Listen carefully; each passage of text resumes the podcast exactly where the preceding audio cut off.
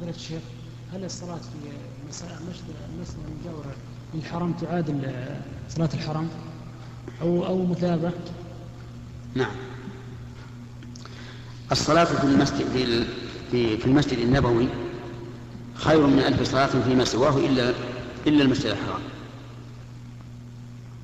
والمساجد المجاورة في المسجد النبوي لا يكون فيها ثواب المسجد النبوي. أما مكة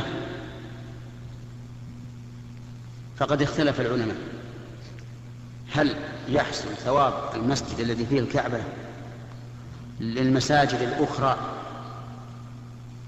أو لا، والصحيح أنه لا يحصل، لأن النبي صلى الله عليه وعلى آله وسلم قال: صلاة في المسجد هذا أفضل من ألف صلاة فيما سواه إلا مسجد الكعبة. فقوله إلا مسجد الكعبة نص بأن الذي فيها هذا التفضيل يعني مائة ألف صلاة هو مسجد الكعبة.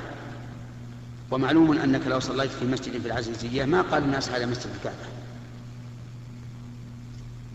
لكن الصلاة في الحرم أفضل من الصلاة في الحل، يعني لو صليت في مسجد العزيزية أو في العوالي أو ما شابه ذلك فهو أفضل مما لو صليت في مسجد الرياض أو ما أشبهه.